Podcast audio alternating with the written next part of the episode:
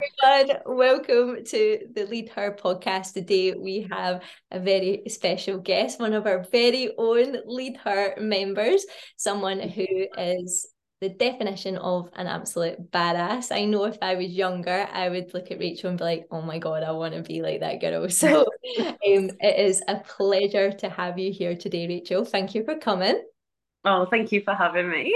It's, it's uh, definitely my pleasure. yeah, good. And the thing is, as well, like just to give everybody a little background of you, Rachael um, used to be in the military. We've been a firefighter. We have done loads of incredible challenges together over the last few years. We have worked together. So these are some things we want to share everyone a little bit of your story. And I feel every time I speak to you, I learn something new about you as well. So who knows what we'll find out on this episode.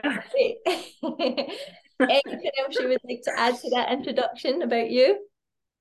No, I think you've covered it, if I'm honest. Yeah, that's me in a nutshell. Amazing. So like let's take it back to the start and like where this all kind of started for you. So um what was Rachael like as a little girl growing up and moving into her first job? Growing up, um I was I was the younger of two girls. So my sister was a couple of years older than me and she was a bit of a tearaway for my parents. Um so I kind of learned a lot from her of like how not to be because I used to see her getting grounded and getting in trouble. So I was definitely the quieter of the kids. Um, but I was also quite a bit of a tomboy at school and wanting to play with the boys at school. I wasn't interested in like playing with each other's hair as girls and stuff. Um, and then I joined the army cadets as a kid and and uh, and my first job was a little peep around, going around on little cul-de-sacs on my bike, and I loved it. Best job I ever had. Amazing, amazing. And did you play any sports when you were younger? Um, so I used to run uh, for my school. I used to do cross country for the school. So that's probably where all this running obsession comes from today. explains a lot. Explains a lot with all these. Yeah, that we're takes doing. me back to my glory days at school. yeah. So do you feel like with joining the cadets, did that kind of lead into you then joining the military, or did other stuff kind of happen that led you towards that?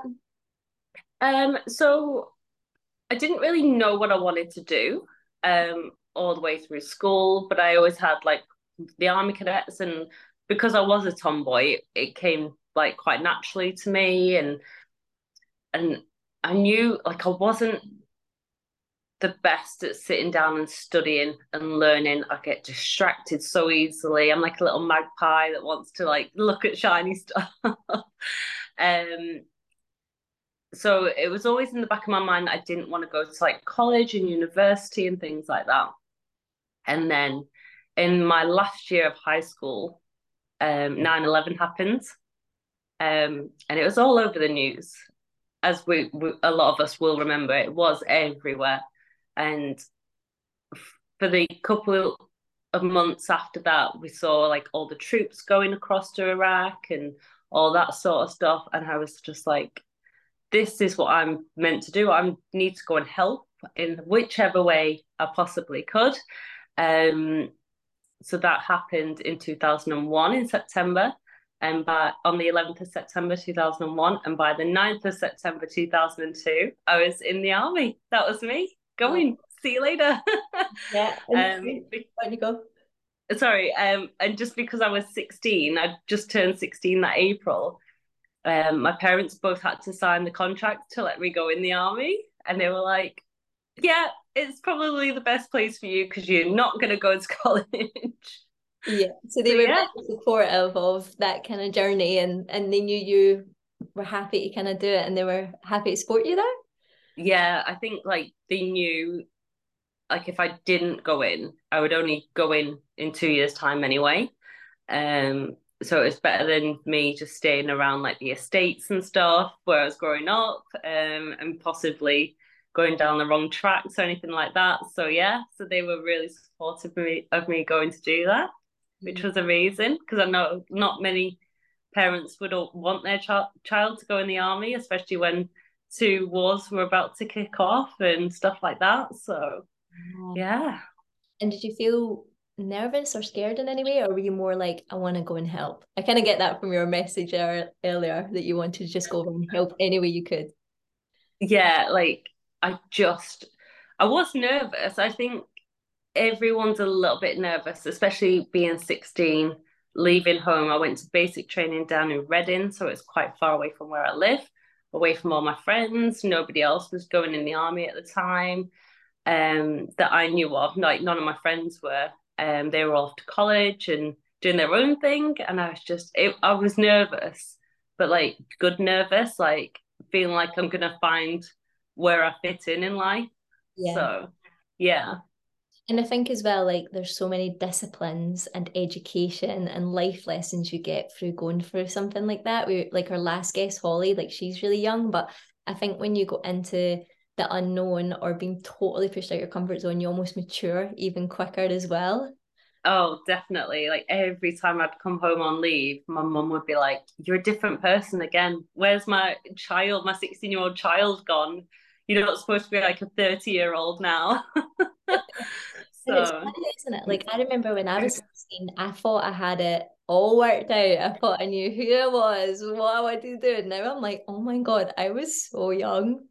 So young. Yeah, like you think at, at 16 you think i know what my life is going to look like i know what i'm going to do. I'm 37 and i'm still not sure. Like i've still not got everything worked out and i don't think you ever will. No so. absolutely not.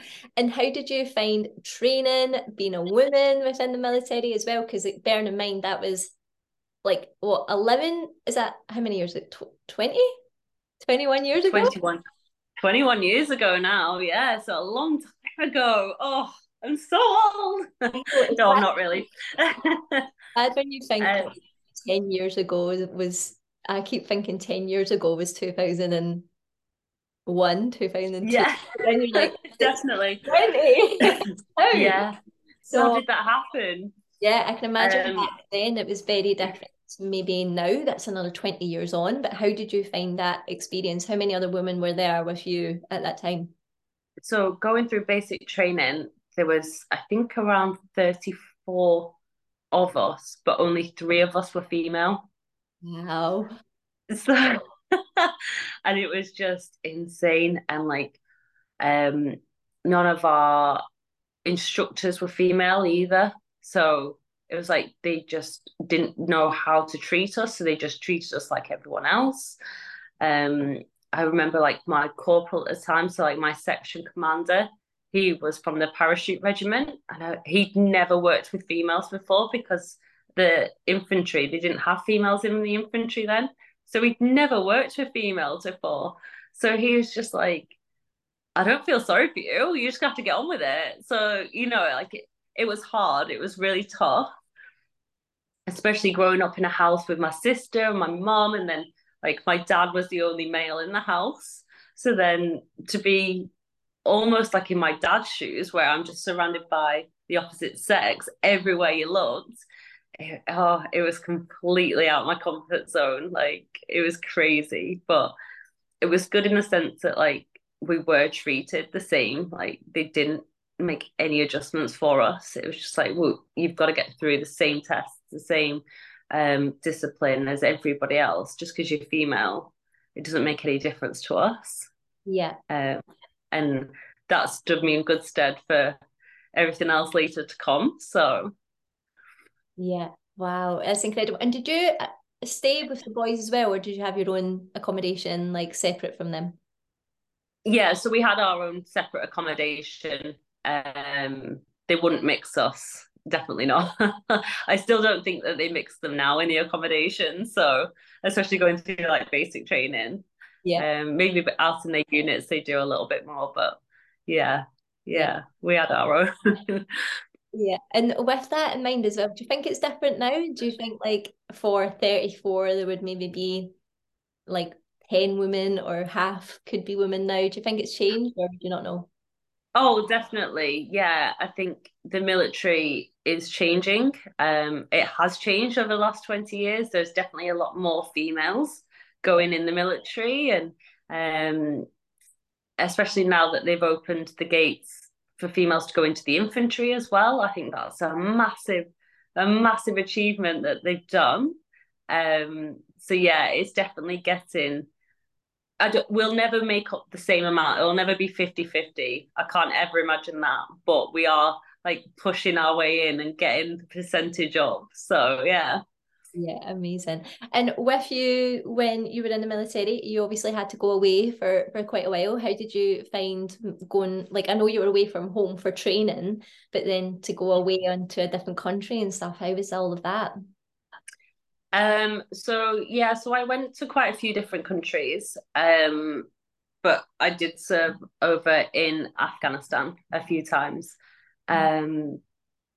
And it was difficult for anyone to say it was easy it's not easy it's really difficult um but i was a dog handler which was really good because everyone likes you because you have a dog with you you've got a furry little friend to come and help nobody knew my name but they always knew the dog's name. So that was fine. They'd be like excuse me dog handler. And i'd be like oh that's me.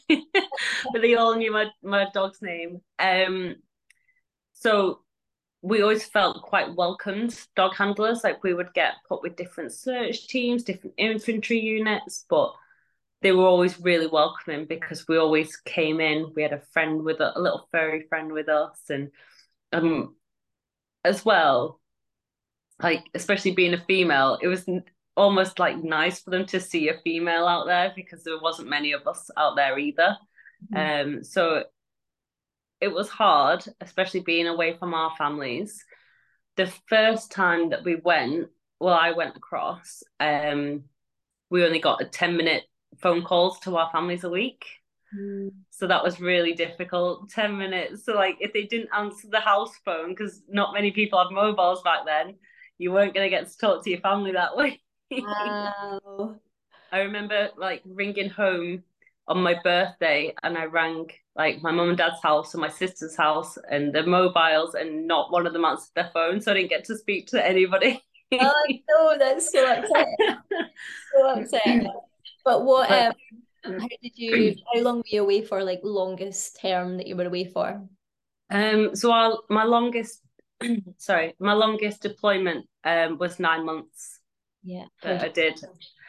Um it was well, it starts off tough because you think I'm out here for nine months now.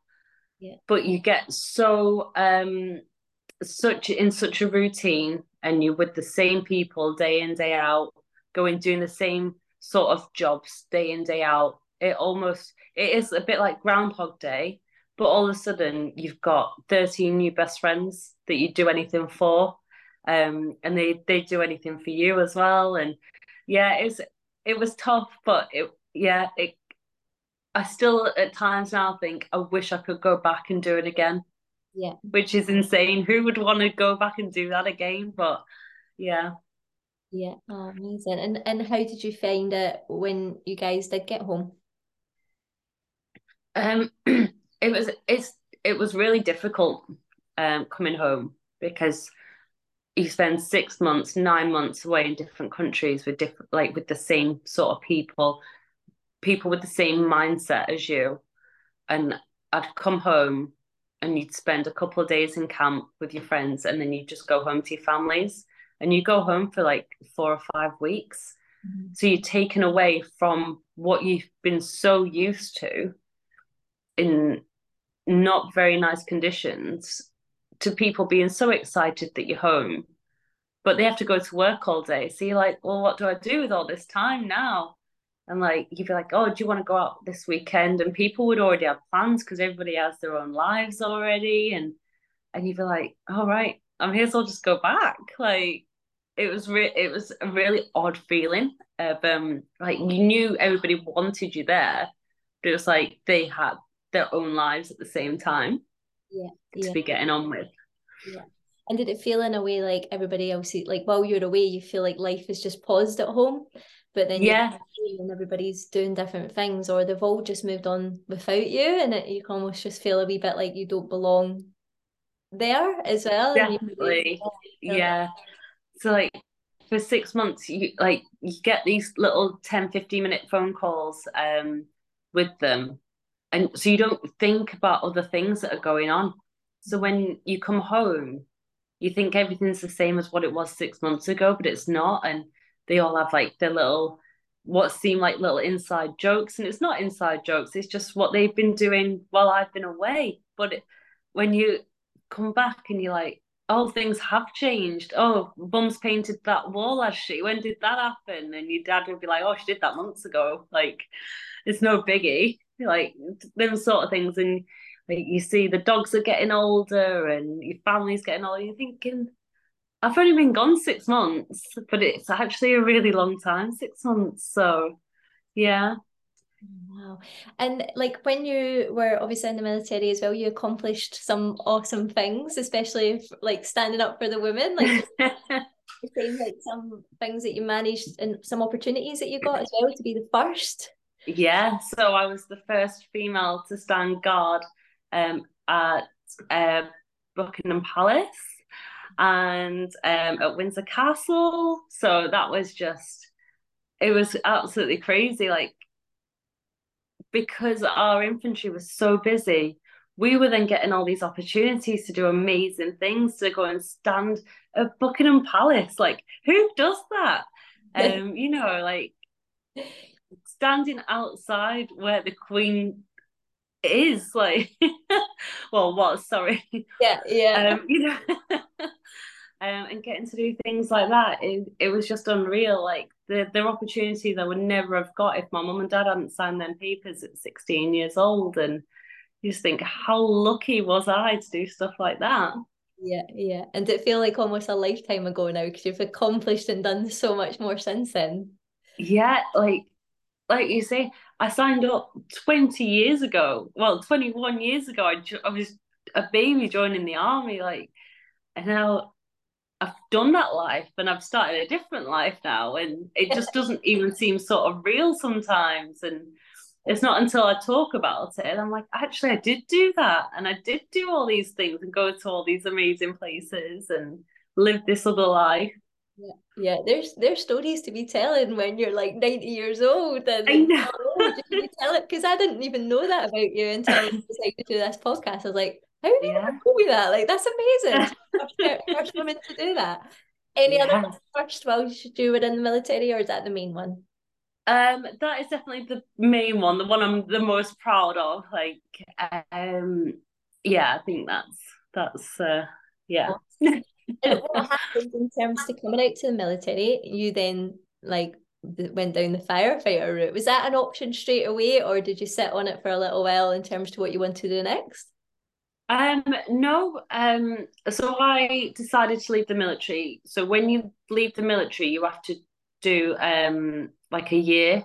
When from when you sign the papers to say you want to leave, you have to do a year back.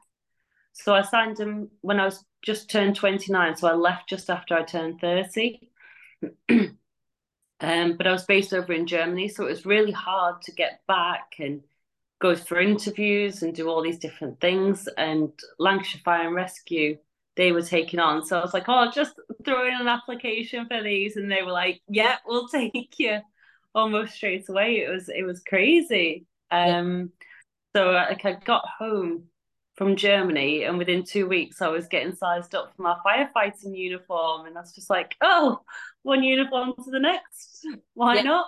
That's amazing. Like, see, I remember one stage of my life and I was like, I wanted to do something really active. And this is what I mean, like a young Leanne would see you in the military and being a firefighter and be like, I want to be like her. Like, you have done all the coolest things that sounds amazing to any little kiddo. But um, and the thing is, we're around the same age. I don't mean it's like I'm much younger than you that I'm thinking that, but if I was grown up, I holy hell because like I remember looking at like the fire brigade and to get in being a woman it is so tough and I remember like the procedure was really tough and how many I actually met people that had failed it like three times and here's you coming out the military straight into being a firefighter which is so cool yeah like I could not believe my luck and I'm the same like I've known people um who have applied three or four times so I was just like, well, I may as well just chuck my hat in the ring, see what they say. They could only say no at the end of the day.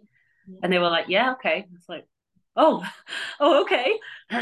Not expecting it because I knew other people that had tried and failed and was told to come back. And and all sorts. So yeah, I wasn't expecting it, but yeah. Yeah. And do you think what kind of happened for you? Do you feel like for like like 9-11 happening, being in the brigades and then like family letting you in there, all the lessons you learned from 16, being active, really demanding job to then it probably set you up to go into being a firefighter in some way. Oh, definitely. Yeah, like because of how fit I was and how disciplined I was from being in the military, um, all that, be, being in uniform and being at certain places at certain times, it just came so naturally to me to do this next role. It was almost just like it just changed the what I'm wearing and I'm back in the same job. I just get to go home instead yeah. all the time. Yeah. Yeah. And with you with all this in mind, I'm just asking you this off the cuff. Like have you ever kind of struggled with any like difficult men that don't want women in the area? Because they're quite jobs that can be really male dominant and and you like like if for anyone that's listening to podcasts, like Rachael is an absolute babe. So she's beautiful outside and in and super strong. So she ticks all the boxes. So like it, it's not like in any way where like you're very feminine looking and you're very giggly and, and very woman like. Did you ever yeah. feel you had to hide that away or did you always just be yourself in, in these areas? Um I think when I first joined the military, I did like try and tame it a little bit because I wanted to fit in.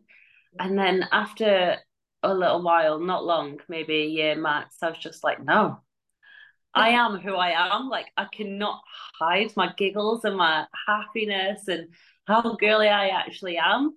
Um, I'm not. Why am I hiding who I actually am from from a job that I'm already in and people who already know me?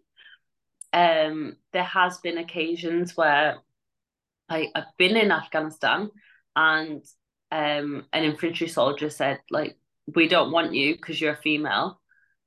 I'm like, well, tough. You've got me. So unlucky. And then you just gotta like stick up for yourself um, and just be who you are because that's the only person you're meant to be.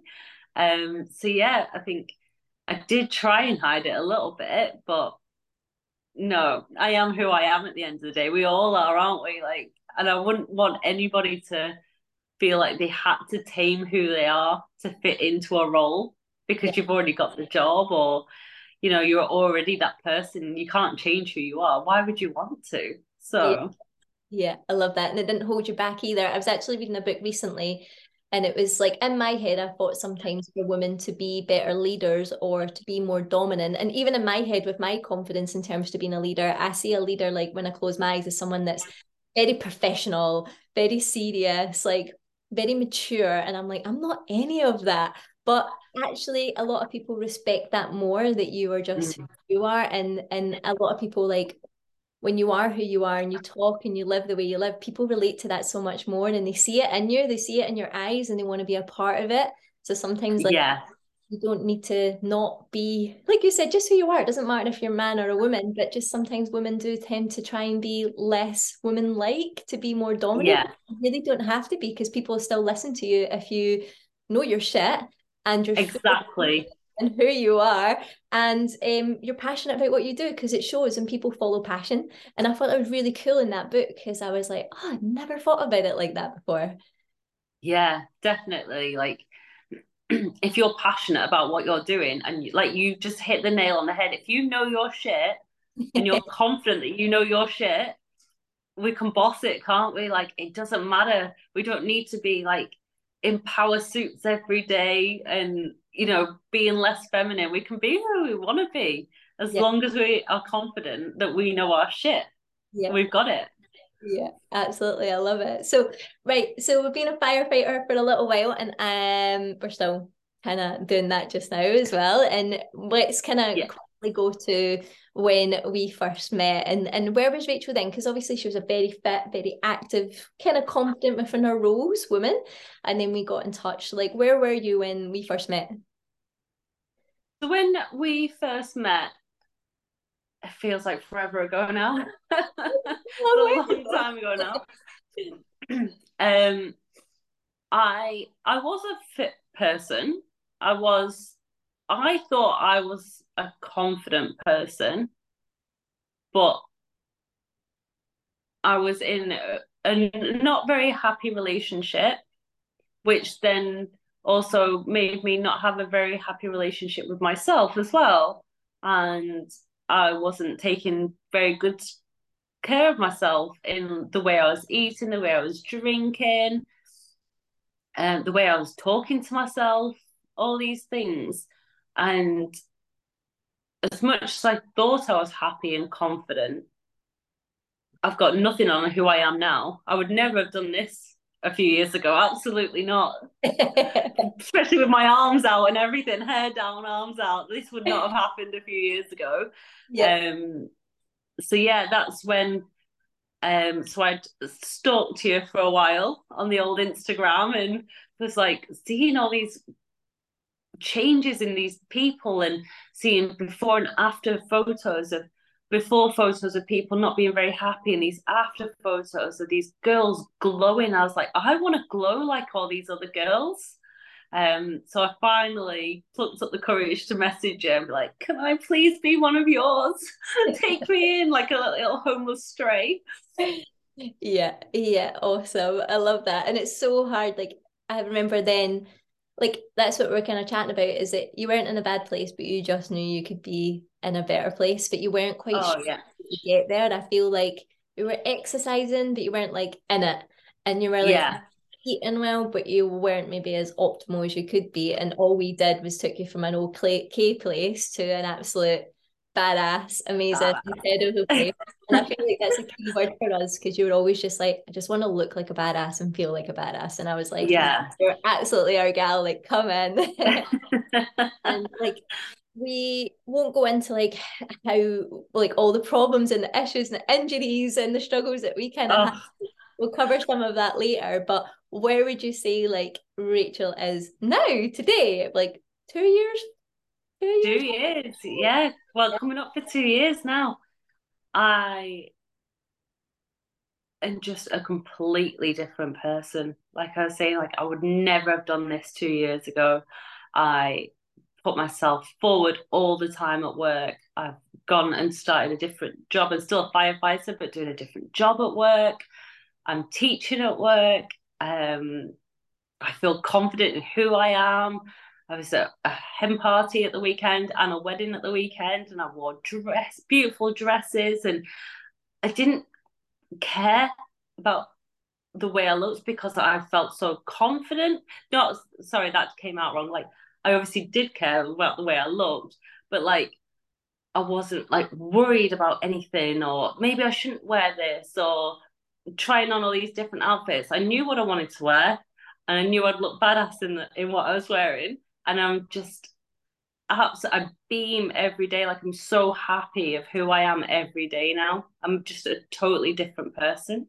Yeah, yeah, and it's like night and day when we look at you in day one, and again in day one you were not in terrible shape. You were still happy, but looking at the muscle and the tone and the tightness, like even just the things you've accomplished in the time we've worked together has been incredible as well. So yeah, yeah, it's been some ride. I'm glad we're stuck together and stuck in it. it's just awesome. Like, and the thing is, is like we never were like, right, I want to do this in six weeks. We were never like, I want to do it quickly. You've really kind of taken each stage as it's kind of came, and we've got yeah. you to a place where like we're eating good food, we're training, we're in a nice kind of balance right now with some challenges kind of coming up. But yeah, was always like we didn't want to just get you in shape and then put it all back on again, basically yeah, that was always my biggest concern because we obviously started um we dropped my calories a bit to see where I was sitting and I know after I'd lost a bit of weight, we were like, you were saying, right, it's time to put it back up.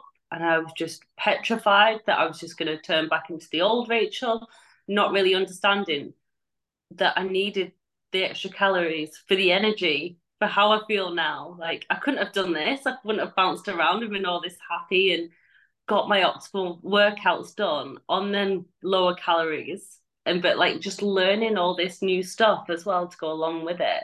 It's not like in the past where I've dropped my calories, lost a load of weight, looked great, gone back to who I was. Mm-hmm.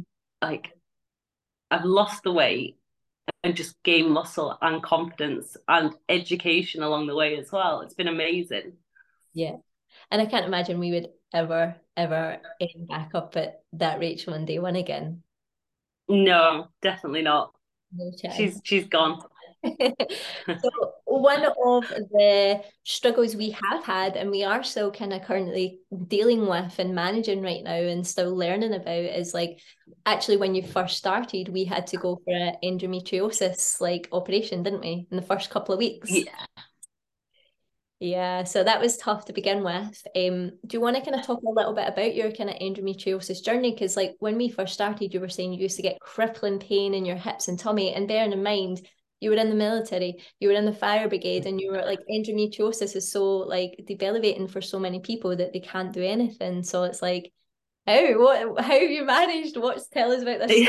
yeah, yeah so um, I have suffered with endometriosis for a long time but going through the military um, and always seeing male, mostly male doctors, um, I was just told to man up, you're fine. It's just your period. Every girl gets it. You'll be fine. You just don't want to be on PT. And I'm like, I love PT. Like, I should not be in this much pain where I want to throw up.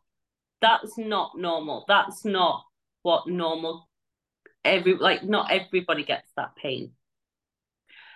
I was told just to take painkillers to deal with the pain and just get on with it.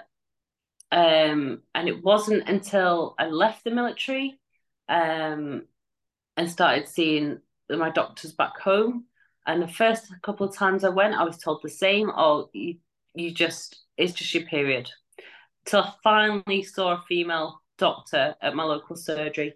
And she straight away said, I'm not happy about this. You shouldn't be in that much pain where it's in your hips, it's in your hip flexors, it's in the top of your thighs. That's not normal. That's not where your period pain should be happening.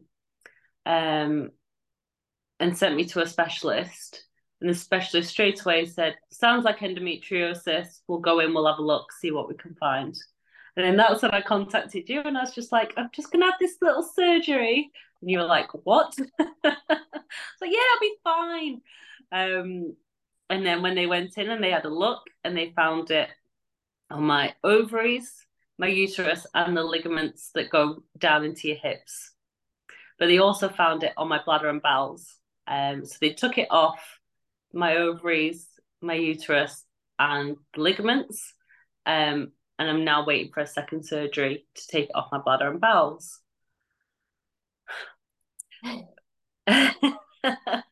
In the meantime, whilst I've been waiting for this surgery, I have been on an injection called Prostap injection, which has put me into menopause.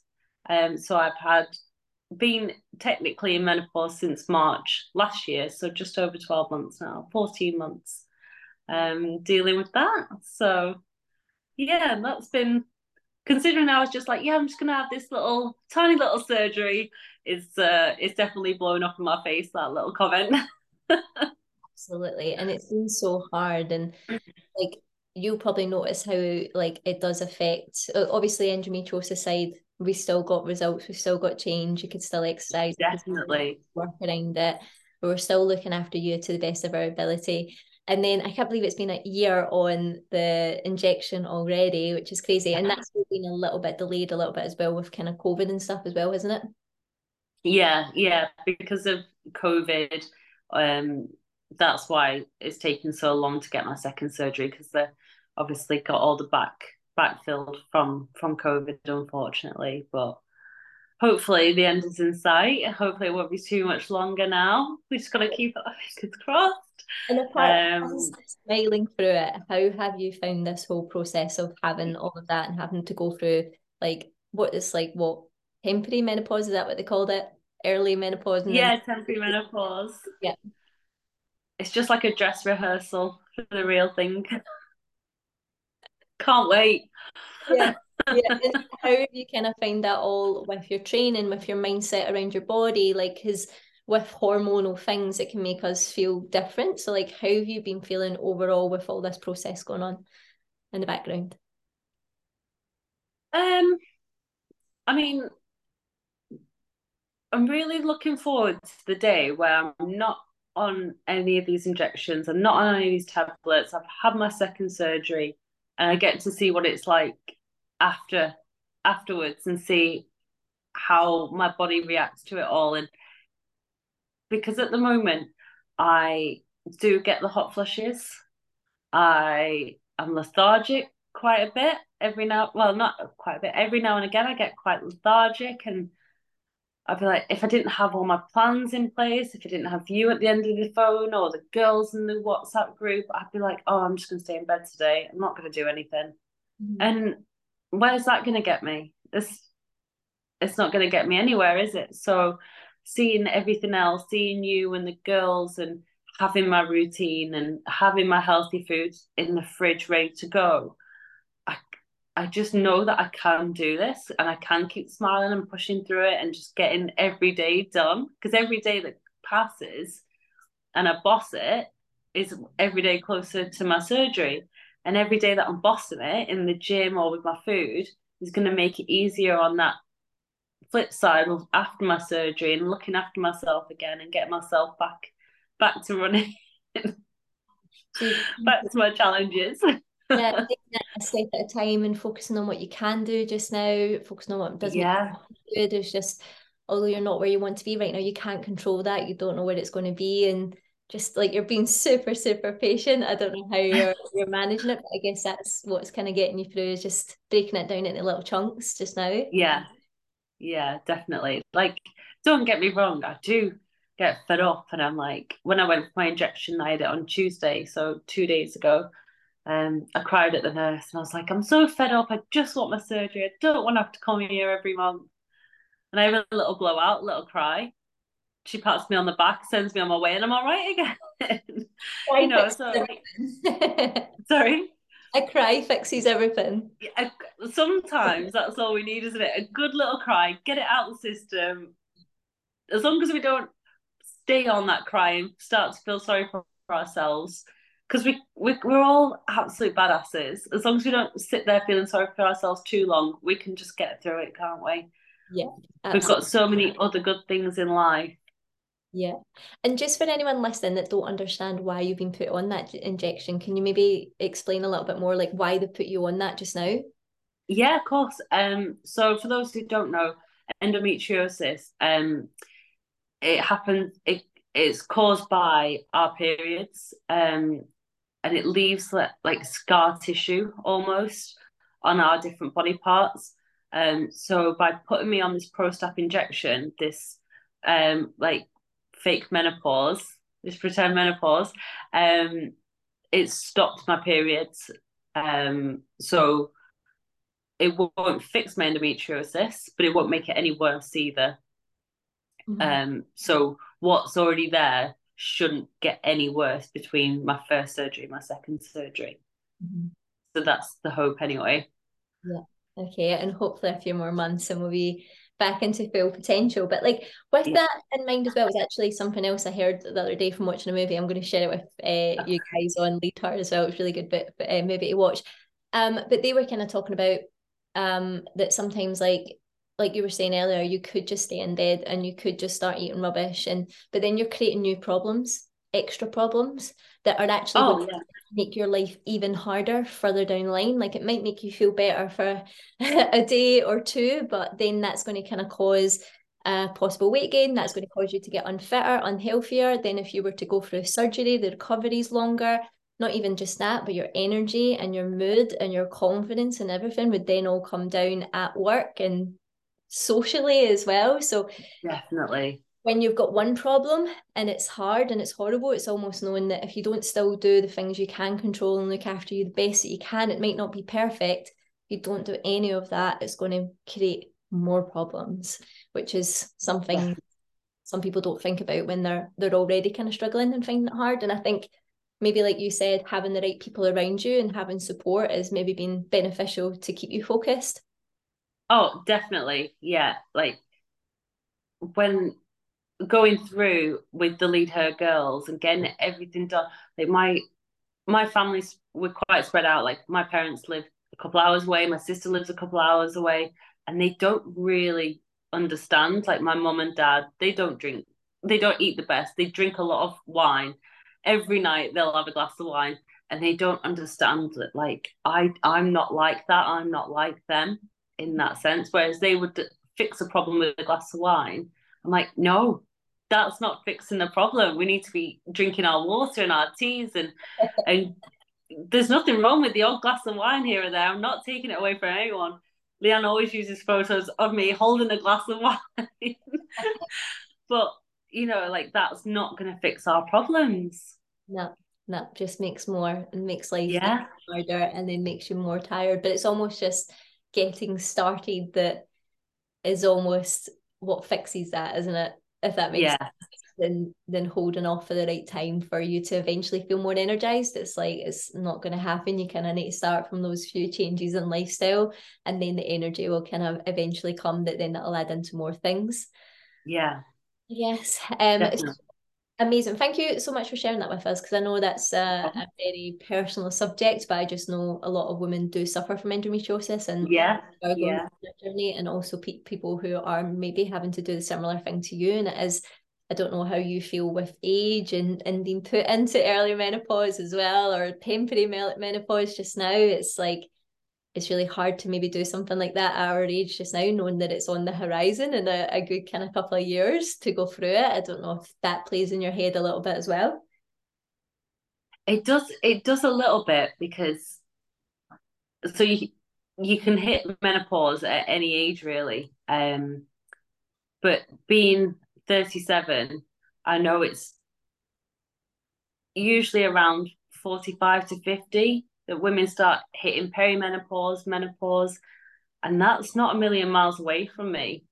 Um, but saying that, so say I go into perimenopause at 45, I've still got another seven years, eight years before that happens, eight years of living again and doing everything I want to do before yeah. I start to have to think about all these other things that are going to go on as well.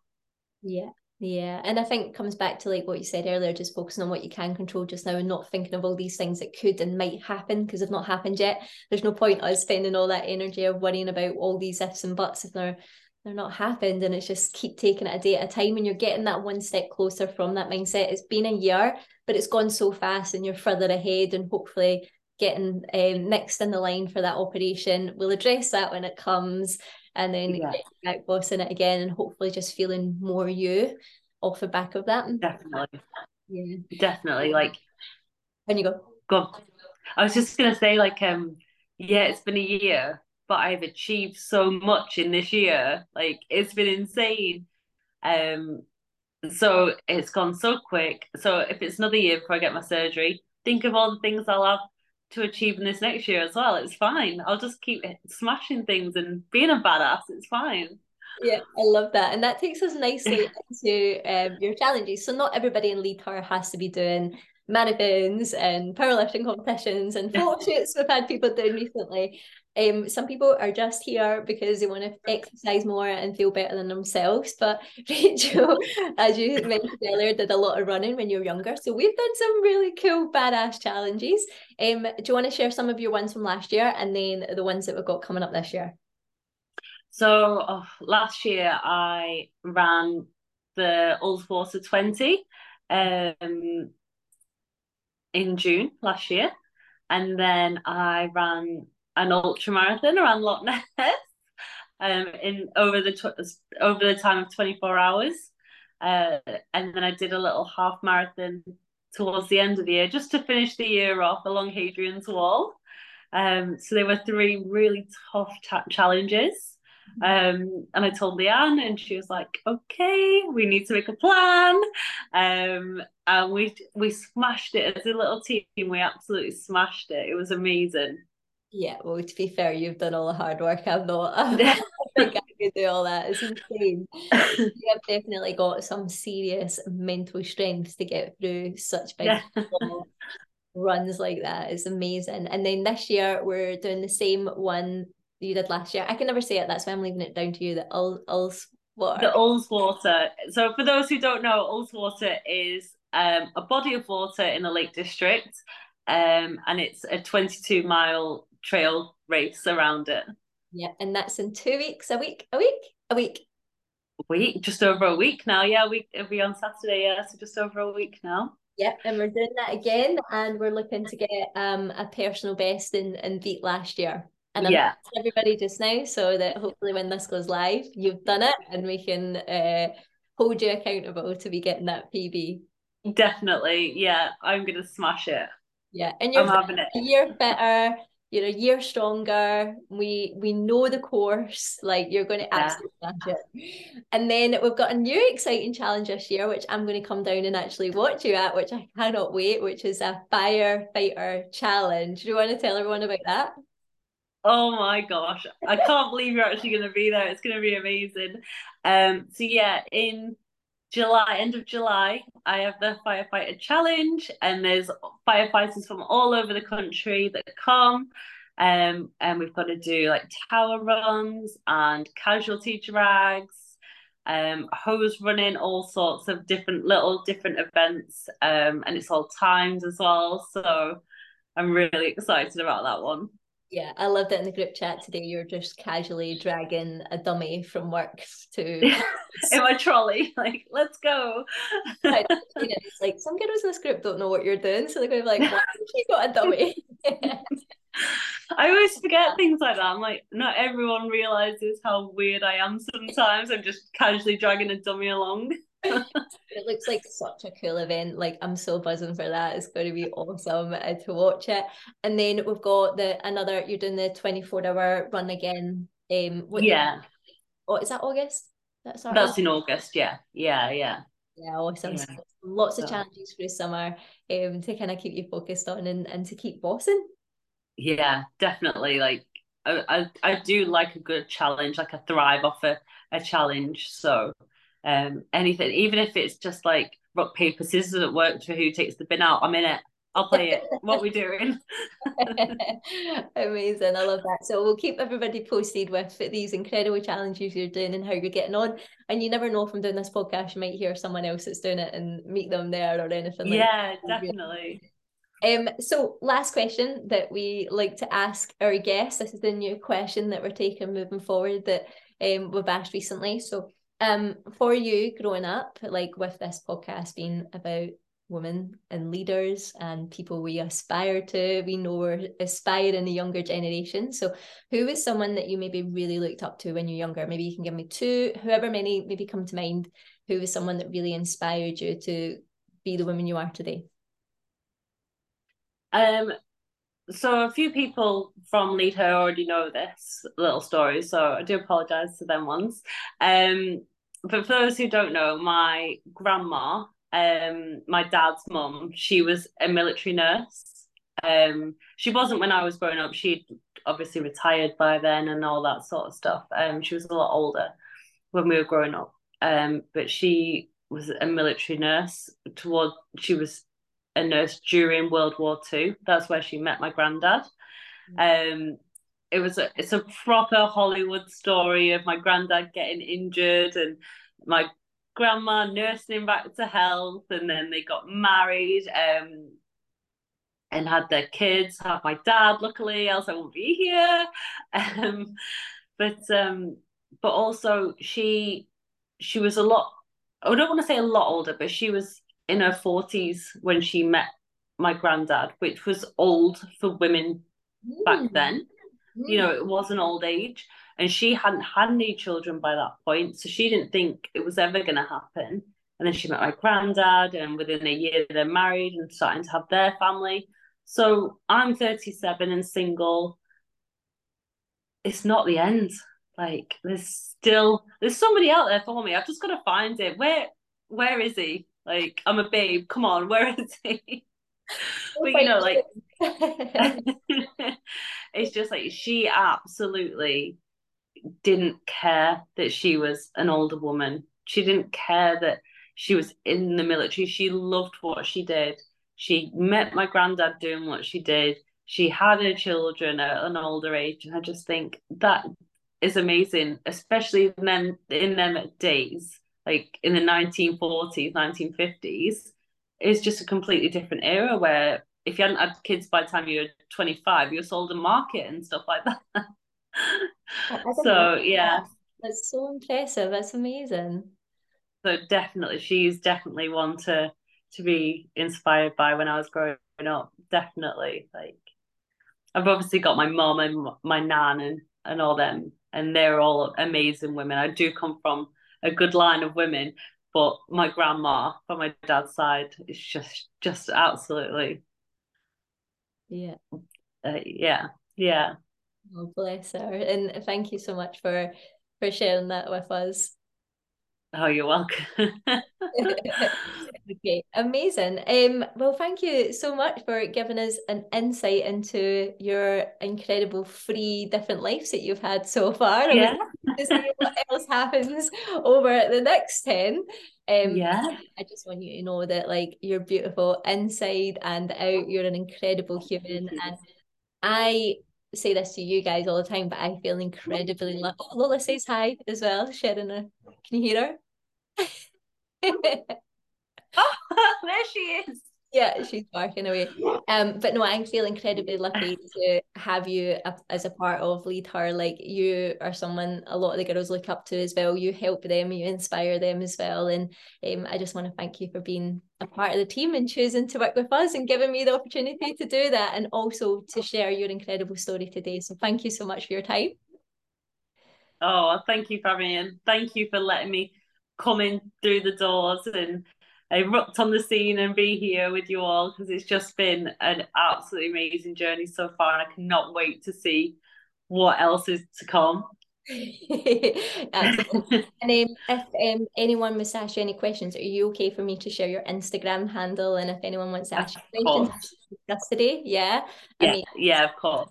Yeah, great. So anyone listening, we'd love to hear from you. We'd love it to know even if this story and Rachael being vulnerable and sharing everything today, if that's helped you in any way, we'd, we'd love to hear from you and just have a general chat. But we want to just thank you so much for listening and um, we'll catch up with you all very soon. Thank you. Goodbye. Bye.